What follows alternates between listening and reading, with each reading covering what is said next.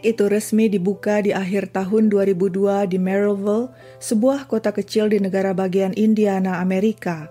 Nama klinik itu Weinberger Sinus Clinic. Gedungnya megah. Di depan gedung terpampang nama klinik dan pahatan relief hidung yang terbuat dari marmer. Sang pemilik klinik adalah dokter spesialis THT Mark Weinberger, lulusan dua universitas bergengsi di Amerika, University of Pennsylvania dan University of California, Los Angeles, UCLA. Mungkin orang akan bertanya-tanya, mengapa Dr. Mark membangun klinik megah dan mewah di kota kecil? Mengapa dokter lulusan dua universitas bergengsi mau praktek di kota kecil yang penduduknya mayoritas buruh pabrik? Bagi Dr. Mark, strategi terbaik membuka klinik sama saja dengan cara membuka toko atau bisnis lainnya. Lokasi yang tepat akan mendatangkan untung yang besar pula. Kalau ingin membuka klinik mata, carilah daerah yang memiliki banyak penderita sakit mata. Kalau ingin membuka klinik gigi, carilah daerah yang penduduknya punya banyak masalah gigi. Berdasarkan teori inilah Dr. Mark memilih membangun klinik sinusnya di Merrillville, Maryville dan kota-kota di sekelilingnya memiliki banyak pabrik baja. Pabrik baja ini menyebabkan polusi udara sehingga mayoritas buruh pabrik dan penduduk kota menderita sinus. Coba bayangkan, jika semua penderita sinus di Maryville dan kota-kota sekitarnya berobat ke klinik Dr. Mark, dalam waktu singkat kliniknya tentu akan maju pesat menangguk untung besar, bahkan bisa melebihi klinik-klinik THT lainnya yang ada di kota besar. Sepertinya dari kecil nasib baik terus membuntuti Dr. Mark Weinberger. Dia berasal dari New York City, lahir dari keluarga berada. Ibunya bernama Fanny. Ayahnya, Fred Weinberger, adalah ahli fisika. Mark adalah anak kedua dari tiga bersaudara. Jeff, Mark, dan Neil, ketiganya cerdas dan lulusan universitas bergengsi serta punya pekerjaan bagus. Tapi meski Mark sukses sebagai dokter spesialis THT, hubungannya dengan keluarganya malah gagal, terutama dengan ibunya. Mark menganggap ibunya pilih kasih dan selalu bersikap sinis padanya, mungkin karena Mark argumentatif, sedangkan Fanny sang ibu senang dengan anak penurut. Mark selalu ingin membuat bangga ibunya dengan pencapaian-pencapaian akademisnya, tapi perhatian sang ibu lebih tertuju pada Neil si anak bungsu yang memiliki bakat seni sama dengan sang ibu. Ibunya jarang memuji pencapaian Mark. Jika Mark bercerita kehidupannya yang sukses dan liburan-liburan mewahnya, ibunya akan berkata dengan tajam, "Kau mestinya menyumbangkan uangmu untuk orang-orang tidak mampu. Kau seharusnya berbuat baik untuk masyarakat di sekelilingmu." Konflik dengan keluarga akhirnya membuat Mark menjauh. Ketika ibunya meninggal bulan Mei 2002 karena kanker, Mark tidak menghadiri pemakamannya. Sikap sang ibu berbeda dengan Fred, si ayah yang bangga akan pencapaian scientific mark yang mirip dirinya. Fred bahkan ikut meminjam uang dari bank senilai jutaan dolar untuk mendanai klinik sinus yang didirikan anaknya, termasuk untuk membeli mesin CT scan yang harganya bisa mencapai 2,5 juta dolar. Dr. Mark pernah menikah dan bercerai dua kali. Pada tahun 2000, Dr. Mark yang berstatus duda cerai bertemu Michelle Kramer di nightclub Glow, Chicago. Waktu itu Dr. Mark sudah praktek sebagai spesialis THT di Chicago. Michelle saat itu berusia 25 tahun. Dia berasal dari keluarga sederhana dan sedang kuliah di University of Chicago. Keduanya saling tertarik, terlebih Michelle, dia kagum pada profesi dokter karena saat remaja Michelle pernah ditabrak mobil dan seluruh badannya harus digips. Sampai setahun dia dirawat dokter hingga sembuh. Michelle selalu ingat jasa dokter yang telah merawatnya. Dr. Mark akhirnya menikah untuk ketiga kalinya, tentu saja dengan Michelle Kramer pada bulan November 2001. Tidak tanggung-tanggung, perayaan dilakukan tiga kali. Perayaan pertama dilakukan di Botanic Garden Chicago, Perayaan kedua diselenggarakan di Italia dan perayaan ketiga berlangsung di Field Museum Chicago. Pada bulan November 2002, Dr. Mark dan sang istri Michelle membeli tempat tinggal berlantai lima yang dilengkapi dengan lift. Dr. Mark suka kehidupan mewah. Seluruh keinginannya harus dituruti. Dia dan Michelle memiliki jet pribadi, yacht, tiga sopir yang selalu standby siap mengantar ke mana saja, seorang asisten pribadi, tiga asisten rumah tangga, personal trainer, dan pemijat profesional yang setiap malam setia memijat si dokter dan istrinya. Setiap hari Dr. Mark akan diantar sopir ke klinik sinus di Merrillville yang berjarak kurang lebih satu jam dari Chicago. Setelah mengantar si dokter, sopirnya akan kembali lagi ke Chicago untuk menjemput sushi favorit sang dokter di restoran Jepang terkenal. Si sopir kemudian kembali menyetir lagi satu jam ke Merrillville mengantar sushi untuk makan siang sang dokter. Seorang teman lama Dr. Mark, juga sesama dokter, merasa heran melihat kehidupan Dr. Mark yang luar biasa mewah. Dari mana dia mendapatkan semuanya itu? Dulu si teman merasa Dr. Mark tidak seperti itu. Dr. Mark hidup sewajarnya, tidak pernah berlagak sombong. Tapi sekarang dia berubah dan sepertinya suka berfoya-foya. Temannya kemudian menjauhi Dr. Mark karena merasa tidak sesuai dengan sikap glamor lelaki itu. Klinik sinus Dr. Mark berjalan sukses. Pasiennya banyak. Kehidupan Dr. Mark yang sudah mapan bertambah makmur lagi. Sebulan penghasilannya bisa mencapai 800 ribu dolar. Setiap hari, Dr. Mark bisa melakukan sampai 20 operasi sinus. Hampir 90% pasiennya membutuhkan operasi sinus. Weinberger Sinus Clinic benar-benar sibuk. Malangnya, pasien-pasien Dr. Mark tidak tahu Dr. Mark bukan dokter kompeten. Sebelum si dokter membangun klinik mewahnya, sebenarnya dia sudah punya masalah dengan pasien-pasien terdahulu. Di bulan Oktober 2002, Dr. Mark menerima gugatan malpraktek dari pasiennya lewat seorang pengacara bernama Ken Allen. Gugatan malpraktek itu mengatakan Dr. Mark Weinberger telah membohongi pasiennya dan membuat diagnosa palsu seolah mereka memiliki masalah sinus dan polip dan membutuhkan operasi. Pasien itu bernama Bill Moyer mengaku menderita alergi. Dia datang berobat ke klinik sinus Dr. Mark. Saat bertemu si dokter, Bill langsung disuruh melakukan CT scan hidung. Dr. Mark kemudian menunjukkan hasil CT scan itu kepada Bill. Terlihat ada polip di hidungnya. Dr. Mark bilang hidung Bill harus dioperasi untuk membuang polip.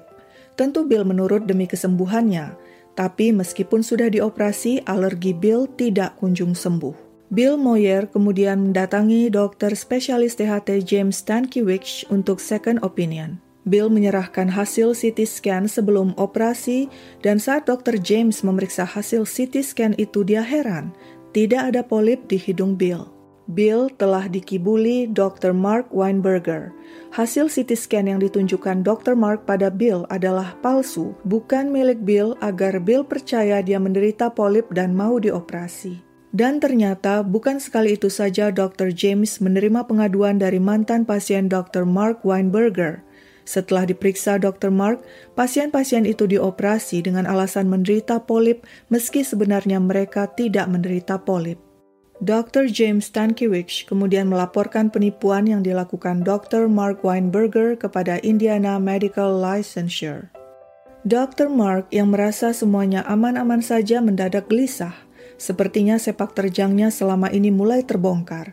Prakteknya diinvestigasi oleh Indiana Medical Licensure dan dia mendapat gugatan hukum dari pasien-pasiennya yang merasa dibohongi dan dirugikan secara moral dan material. Seorang pasien bernama Phyllis Barnes mengalami hal yang sangat buruk. Di tahun 2001, sudah beberapa bulan dia mengalami batuk, tenggorokan serak, dan susah bernafas. Phyllis sudah mencoba berobat ke dokter yang mengatakan kemungkinan dia asma atau alergi, tapi dia tidak sembuh-sembuh sehingga akhirnya dia berobat ke Dr. Mark Weinberger. Dr. Mark langsung meminta Phyllis melakukan CT scan. Dr. Mark kemudian menunjukkan hasil CT scan itu, ternyata Phyllis menderita polip dan harus segera dioperasi untuk kesembuhannya. Phyllis setuju dan operasi polip pun dilakukan. Hanya dalam waktu 20 menit operasi selesai. Tapi sebulan kemudian kondisi Phyllis tidak membaik juga. Dia kembali ke Dr. Mark yang mengatakan agar dia bersabar menunggu pemulihan. Dua bulan berlalu, tapi penyakit Phyllis tidak kunjung sembuh, malah semakin parah, hingga dia tidak bisa bernafas dan akhirnya dilarikan ke rumah sakit. Setiba di rumah sakit, Phyllis langsung dioperasi dan mengalami koma sampai beberapa minggu. Hasil diagnosa dokter menyebutkan Phyllis menderita kanker tenggorokan stadium 4. Seandainya dulu Dr. Mark memeriksanya secara benar, tentu kankernya dapat ditemukan lebih dini. Tapi Dr. Mark sama sekali tidak memeriksa tenggorokan Phyllis dan malah langsung memberikan diagnosa palsu demi duit dari operasi polip. Karena kanker tenggorokan Phyllis sudah memasuki stadium 4, terpaksa kotak suara Phyllis pun diambil sehingga wanita itu kehilangan suara normalnya selamanya. What, what's your biggest concern in life? That's my daughter. I am my only daughter. My daughter's only surviving parent. I just want to make sure that she goes to school.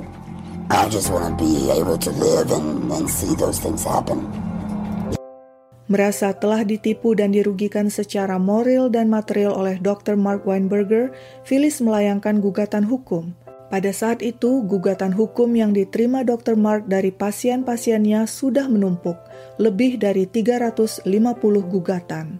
Sementara itu, staf di klinik sinus milik Dr. Mark yang berjumlah 40 orang mulai melihat perubahan di diri sang dokter. Dia terlihat kusut dan lebih banyak diam, selalu bad mood rumor mulai beredar di antara staf bahwa Dr. Mark stres menghadapi gugatan dari ratusan pasiennya. Dr. Mark yang biasanya rapi mulai datang ke kantor dengan pakaian yang berantakan. Cambangnya tidak dicukur. Anehnya lagi, suatu hari ada sekelompok orang yang datang ke klinik dengan membawa tas. Mereka bertemu di ruang rapat klinik dengan Dr. Mark. Bisik-bisik mengatakan, Dr. Mark membeli berlian dalam jumlah besar secara tunai tapi untuk apa? Pada saat yang sama, Dr. Mark juga mengambil alih pembukuan klinik. Staf jadi bertanya-tanya melihat tingkah aneh Dr. Mark. Si dokter juga membeli bermacam barang-barang yang diantar ke klinik di dalam box yang jumlahnya mencapai 40 box. Dia menaruh semua barang-barang itu di satu ruangan. Box itu berisi berbagai perlengkapan camping dan outdoor termasuk kompas, senter, map navigator, botol air, baju dalam thermal, ransel, sarung tangan, topi rajut, dompet anti air, dan sebagainya. Sementara itu, di tempat lain, mantan pasien Dr. Mark Phyllis Barnes yang didiagnosa menderita kanker tenggorokan stadium 4 tidak bisa bertahan. Saat gugatannya belum tuntas di pengadilan, Phyllis meninggal dunia pada 16 September 2004. Bagaimana tanggapan Dr. Mark Weinberger atas ratusan gugatan pasien padanya dan kematian Phil Barnes itu? Yang pasti, Dr. Mark malah sibuk merancang liburan ke Mykonos, Yunani. Pada 18 September 2004, Dr. Mark dan istrinya Michelle berlibur ke Mykonos, Yunani dalam rangka merayakan ulang tahun Michelle ke-30. Mereka juga mengajak ibu Michelle dan hairstylist Michelle. Liburan ini bagi Michelle juga sekaligus penghiburan karena beberapa bulan sebelumnya dia hamil pertama kali dan keguguran. Saat itu dia sempat kecewa pada sikap Mark yang tidak menunjukkan empati padanya. Tapi Michelle berpikir mungkin karena Mark sibuk di kantor dan banyak pikiran karena menerima gugatan hukum dari mantan pasien-pasiennya. Lagi pula Mark tetap perhatian, buktinya sekarang dia mengajak Michelle merayakan ulang tahun di Yunani. Mereka terlebih dulu terbang ke Paris naik first class lalu melanjutkan naik jet pribadi ke Pulau Mykonos di Yunani. Setiba di Mykonos, yacht pribadi mereka sudah menunggu. Semuanya berlangsung menyenangkan. Mark berkata pada Michelle bahwa dia akan mendapatkan kejutan yang tidak akan dilupakannya seumur hidup. Michelle yang tahu suaminya sering memberi kejutan romantis menunggu dengan antusias. Pada 21 September 2004, pukul 6 pagi, Michelle bangun dan tidak menemukan suaminya di sisinya. Awalnya dia berpikir mungkin Mark jogging di tepi pantai. Michelle kemudian mencoba menelpon ponselnya tapi tidak ada jawaban. Panik, Michelle memberitahu ibu dan hairstylistnya. Saat itu juga, wanita itu pergi mencari Mark di kafe, juga di toko-toko favoritnya, tapi Mark tidak ditemukan. Michelle kemudian menanyakan keberadaan suaminya kepada Lupo, kapten yacht mereka. Kapten Lupo menenangkannya dan mengatakan Mark diam-diam pergi ke Paris untuk menyiapkan hadiah berlian spesial untuk Michelle. Tapi saat ditunggu hingga malam, Mark tidak kembali juga. Michelle tahu Kapten Lupo mengetahui sesuatu.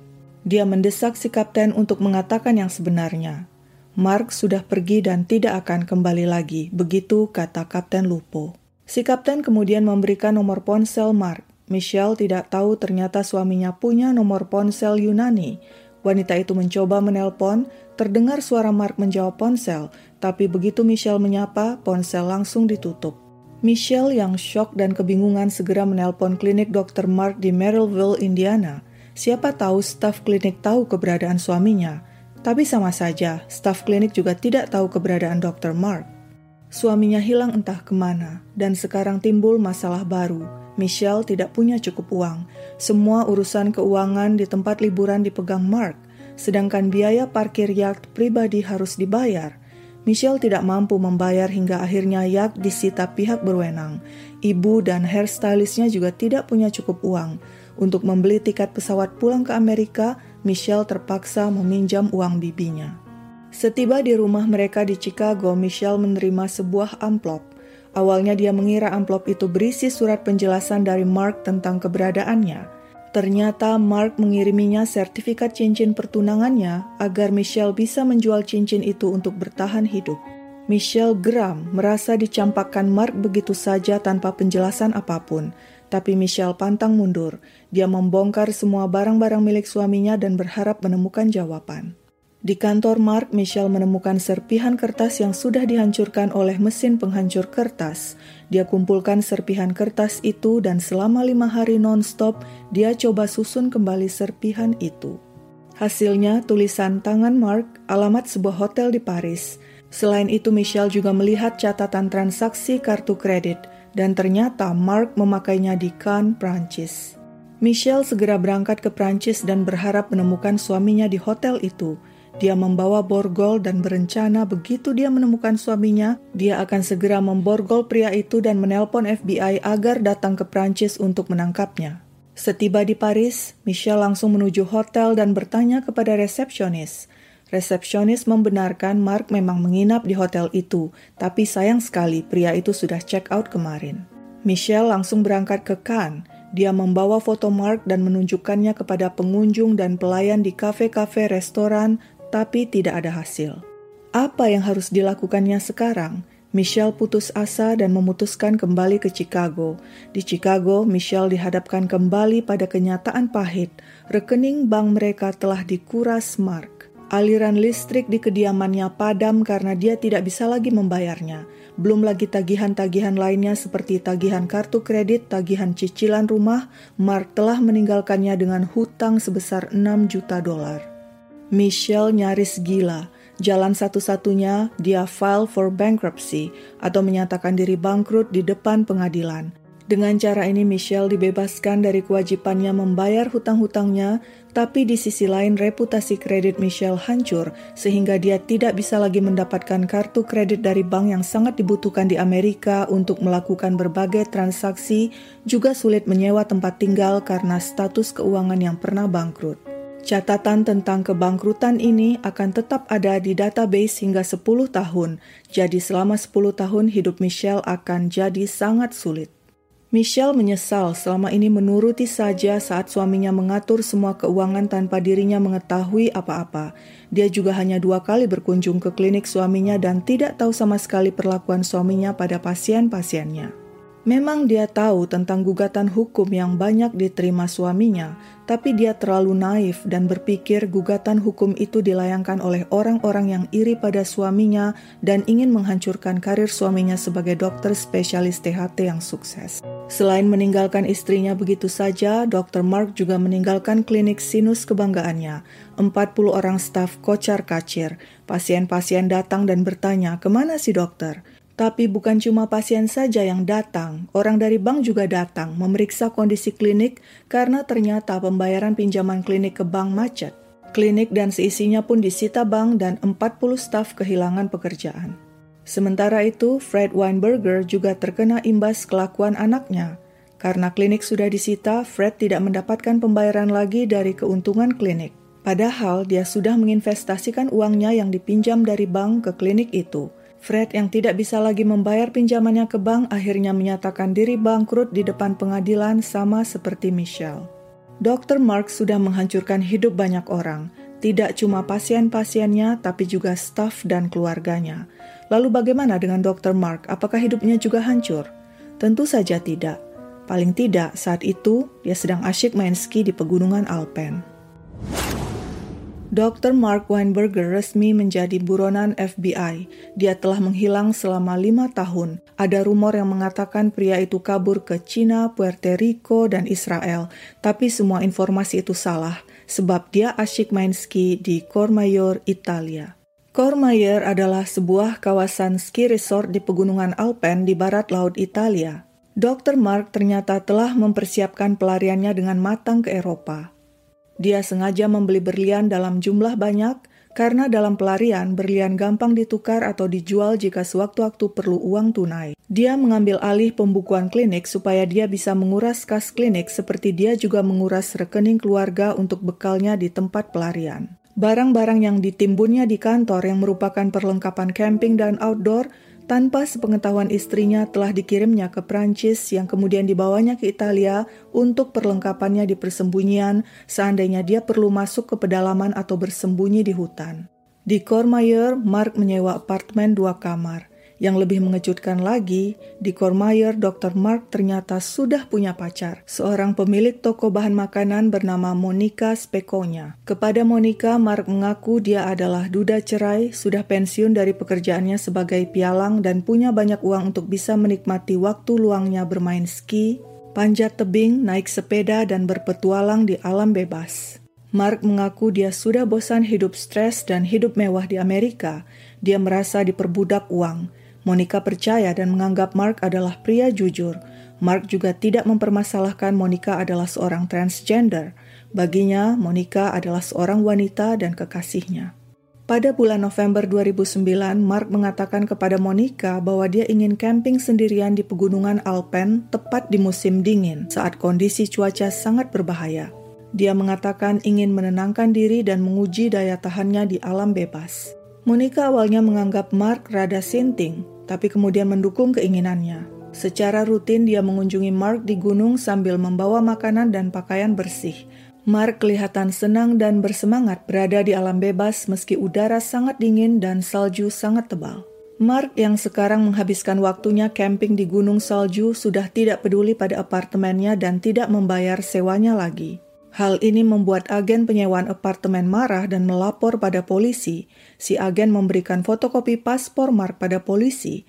Entah mengapa Mark memberikan fotokopi paspor aslinya kepada agen itu sehingga polisi kemudian bisa mengecek identitasnya dan menemukan bahwa dia adalah buronan FBI. Tapi sayangnya polisi dan si agen tidak tahu di mana Mark Weinberger berada sehingga mereka tidak bisa segera menangkapnya. Sementara itu, Monica Spekonya mendapat informasi mengejutkan. Seorang temannya yang melihat acara America's Most Wanted dan melihat foto Mark kaget. Mark ternyata adalah buronan FBI. Monica terkejut, perasaannya campur aduk. Dia lalu mengunjungi situs America's Most Wanted dan melihat sendiri foto Mark Weinberger terpampang di sana sebagai buronan FBI. Meski dia cinta Mark, tidak ada pilihan lain. Monica harus memberitahu hal ini kepada polisi. Berdasarkan laporan Monica, polisi segera mendatangi tenda Mark di gunung. Mark ditangkap tanpa perlawanan. Saat berada di tahanan polisi Italia, dia sempat mencoba bunuh diri dengan menusuk lehernya dengan pisau. Dia sempat dirawat di rumah sakit dan bisa diselamatkan. Mark diekstradisi ke Amerika Serikat di awal 2010 setelah lima tahun berhasil kabur dari tanggung jawabnya. Di Amerika, sidang Mark Weinberger pun digelar. Mark telah melakukan malpraktek pada 90% pasiennya. Semuanya diberi diagnosa palsu, yaitu menderita polip, dan semuanya menjalani operasi. Dalam sehari, Mark melakukan 20 kali operasi dan biaya satu kali operasi bisa mencapai 10 ribu dolar. Pasien-pasiennya telah menjalani operasi yang tidak perlu hanya demi memuaskan ketamakan sang dokter – Akibat perbuatannya ini, pihak asuransi juga kecolongan dan kehilangan uang karena asuransilah yang membayar biaya operasi itu. Akhirnya pengadilan memutuskan pasien-pasien mendapat ganti rugi. Phyllis Barnes yang sudah meninggal mendapatkan ganti rugi sebesar 13 juta dolar yang diterima oleh Sean anak perempuannya. Bill Moyer mendapatkan ganti rugi 300 ribu dolar, sedangkan korban-korban lainnya total mendapatkan ganti rugi sebesar 55 juta dolar. Siapa yang membayar semua ini? Tentu saja taxpayer atau para pembayar pajak negara bagian Indiana. Jadi Mark Weinberger tidak hanya merugikan pasien-pasiennya, tapi juga istrinya, ayahnya, stafnya, perusahaan asuransi, dan para pembayar pajak Indiana. Pengadilan menjatuhkan hukuman tujuh tahun penjara bagi Mark Weinberger. Gelar dokternya dicabut. Di penjara, konon katanya Mark sering bertugas masak dan mengajarkan yoga pada napi-napi lainnya. Mark Weinberger sudah bebas tahun 2015 dan hingga 2017 kebebasannya masih di bawah pengawasan berwenang. Tidak ada berita tentang kabarnya sekarang. Mungkinkah dia kembali bersama Monica Spekonya, kekasihnya yang transgender itu?